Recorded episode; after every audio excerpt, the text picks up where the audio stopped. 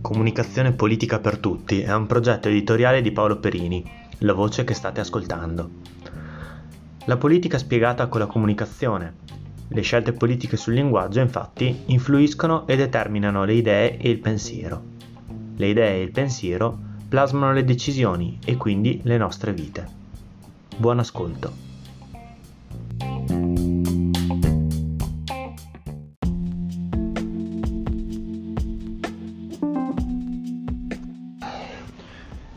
Tutte le voci in dissenso vengono zittite, tacciate oppure non, non diffuse e sto parlando del Papa.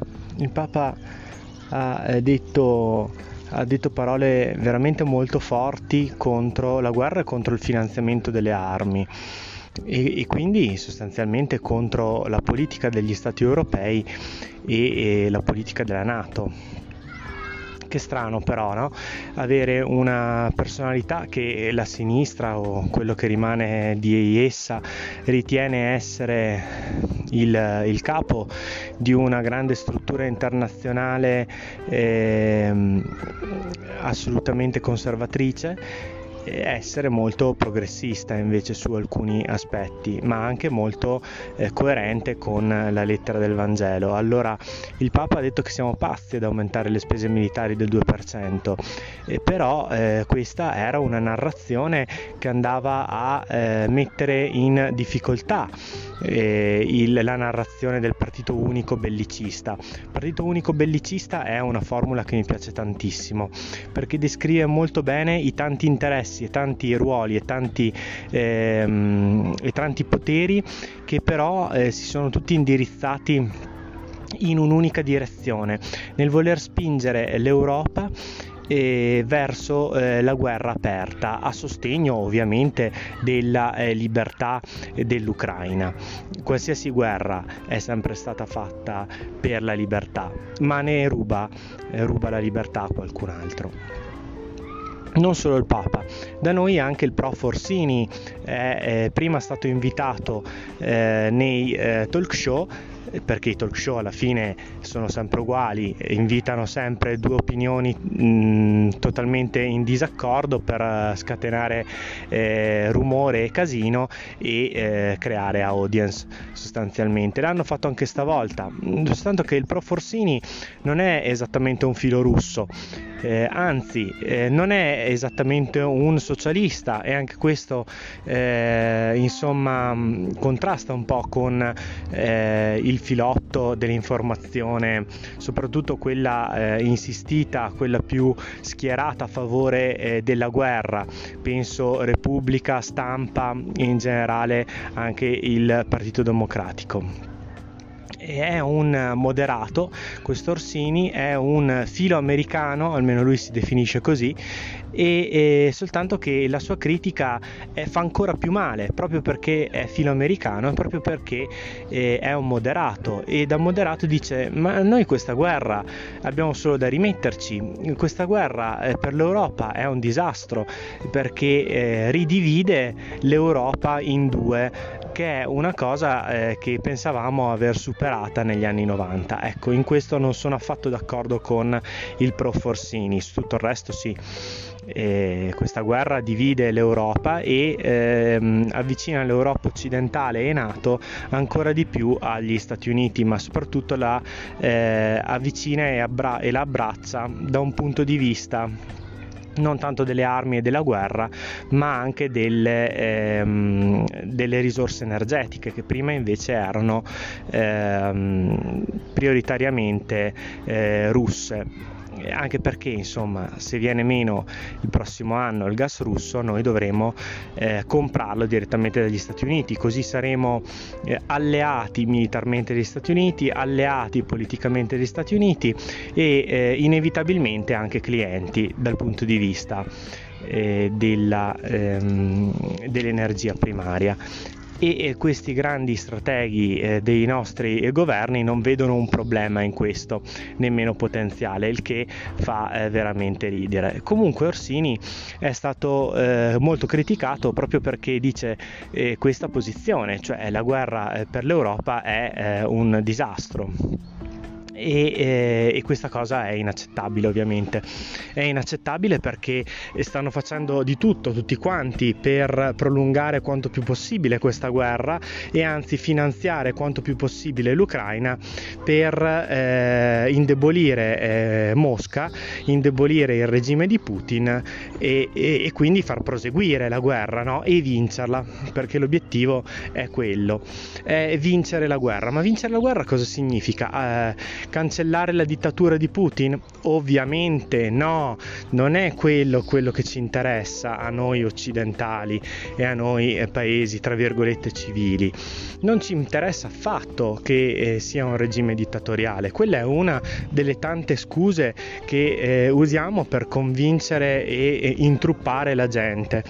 Quello che ci interessa soprattutto eh, è eh, il fatto eh, di ehm, ottenere poi un altro altro, eh, un altro paese eh, che possa finalmente far parte totalmente di, eh, del, dell'alleanza internazionale eh, che è riconosciuta anche dalla finanza come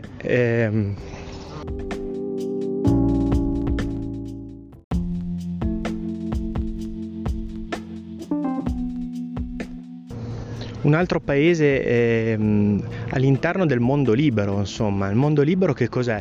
È il mondo eh, governato dalle democrazie, ma manco per niente, è il mondo dove, ehm, dove la finanza internazionale può muovere liberamente i, ehm, i, eh, il, il, mercato, può governare liberamente il mercato e spostare ingenti quantità di eh, denaro su un settore piuttosto che un altro. Questo è il, libero, è il mondo libero eh, che gli Stati Uniti stanno piano piano ampliando a tutto il eh, globo e chi non è d'accordo con questo mondo libero eh, governato sostanzialmente da grandi hedge fund eh, quasi sempre americani, israeliani insomma eh, di, questa, di, questo tipo qui eh, questo mondo governato dalla finanza alla fine Putin è antistorico perché è uno, è uno, dei pochi paesi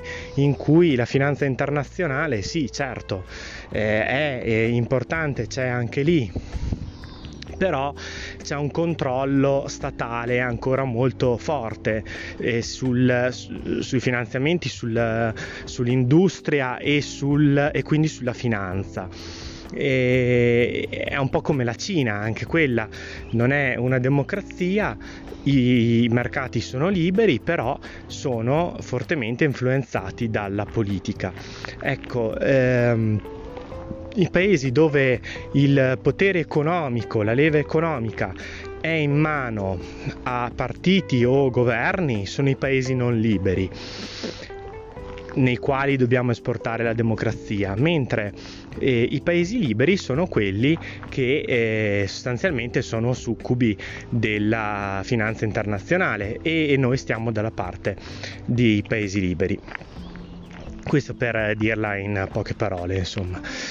È ovviamente una semplificazione, certo, però non si possono parlare di temi così eh, importanti senza semplificare qualche cosa. Ecco quindi che eh, tutto, se viene visto così, è visto da un altro punto di vista ancora, eh, quello che vi sto raccontando. Alla fine gli ucraini vogliono anche loro eh, accedere ai fondi, ehm, ai fondi dell'Unione Europea, aprirsi al mondo, aprirsi alla finanza internazionale, arricchirsi eh, in modo lecito o non lecito, fa lo stesso.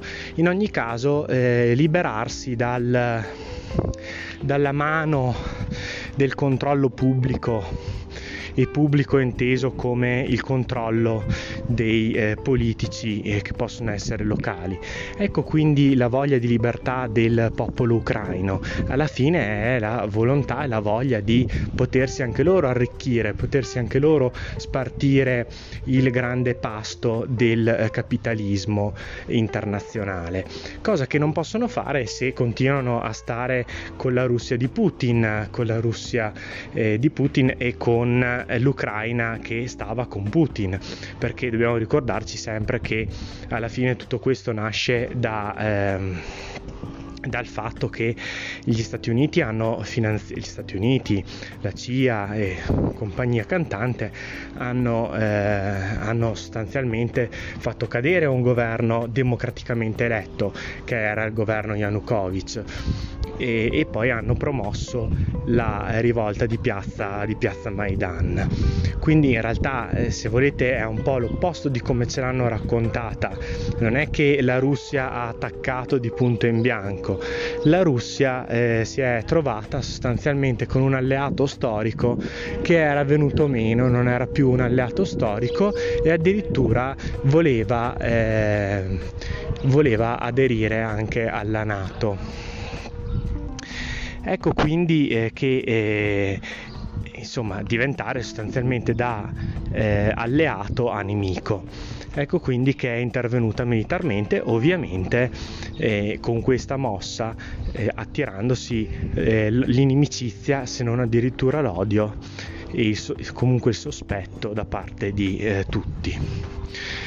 Importante secondo me poi concludere questa eh, tirata un po' tirata perché eh, oggi ho deciso, visto il, uh, il, tempo fantastico che sta facendo di pre-estate, di registrare anche all'aperto e secondo me è importante anche notare appunto come eh, questa non sia proprio una, una guerra che riguarda solo l'Ucraina e la Russia, anche se in realtà è così e, come guerra guerreggiata, ma è una guerra proprio ideologica, no? cioè tra il mondo libero, quello governato dalla finanza, e dagli Stati Uniti e il mondo che non è ancora libero, no? eh, è ancora indirizzato da certa politica. Nel mondo libero, eh, come siamo noi, però, tutte le voci di dissenso, anche quelle più autorevoli, come quella del Papa, vengono assolutamente zittite nel momento in cui non fanno parte del partito unico bellicista. Interessantissima, e qui concludo anche come si sta muovendo Letta, il. Il segretario del Partito Democratico, il partito che una volta eh, si pensava essere di sinistra, assolutamente non ha più nulla di sinistra se per sinistra intendiamo socialismo, e che ehm, rischiando di perdere anche il sostegno storico del, eh, dell'ANPI, ehm, che è il l'associazione dei partigiani italiani, visto che i partigiani italiani avevano detto che non sostenevano a inizio eh, dello scorso mese l'invio di truppe e di armi eh, soprattutto di armi in, eh, in, Russia e che stavano dalla parte della pace, avevano eh, trovato una posizione politica assolutamente divergente rispetto al partito di appartenenza della maggior parte dei loro aderenti, che è appunto il Partito Democratico. E dicevo Letta molto interessante che sia andato insomma a parlare all'assemblea dell'AMPI e vedrete che riuscirà come, eh, come riescono sempre i dirigenti di partito poi a ehm, riavvicinare eh, le, loro, le loro clientele eh, le loro clientele anche se eh, poi agiscono in modo totalmente opposto rispetto a come avevano o com- a come uno si aspetta insomma. E se non abbiamo capito che ormai il Partito Democratico è il più fedele eh, difensore e eh, organizzatore delle scelte NATO in Italia allora forse non abbiamo capito nulla. Interessante anche il fatto che eh, Biden ormai abbia perfettamente capito che eh, l'Italia è assolutamente assoggettata alla sua visione eh, del globo e eh, che l'Europa altrettanto sia totalmente assoggettata alla visione NATO. E Orsini da questo punto di vista, riprendendo sempre il discorso eh, sulla, sull'analisi del discorso di Orsini, che stiamo facendo parallelamente ad altri, ad altri ragionamenti, eh, diceva proprio che che eh, non solo questa guerra non, non ci conviene,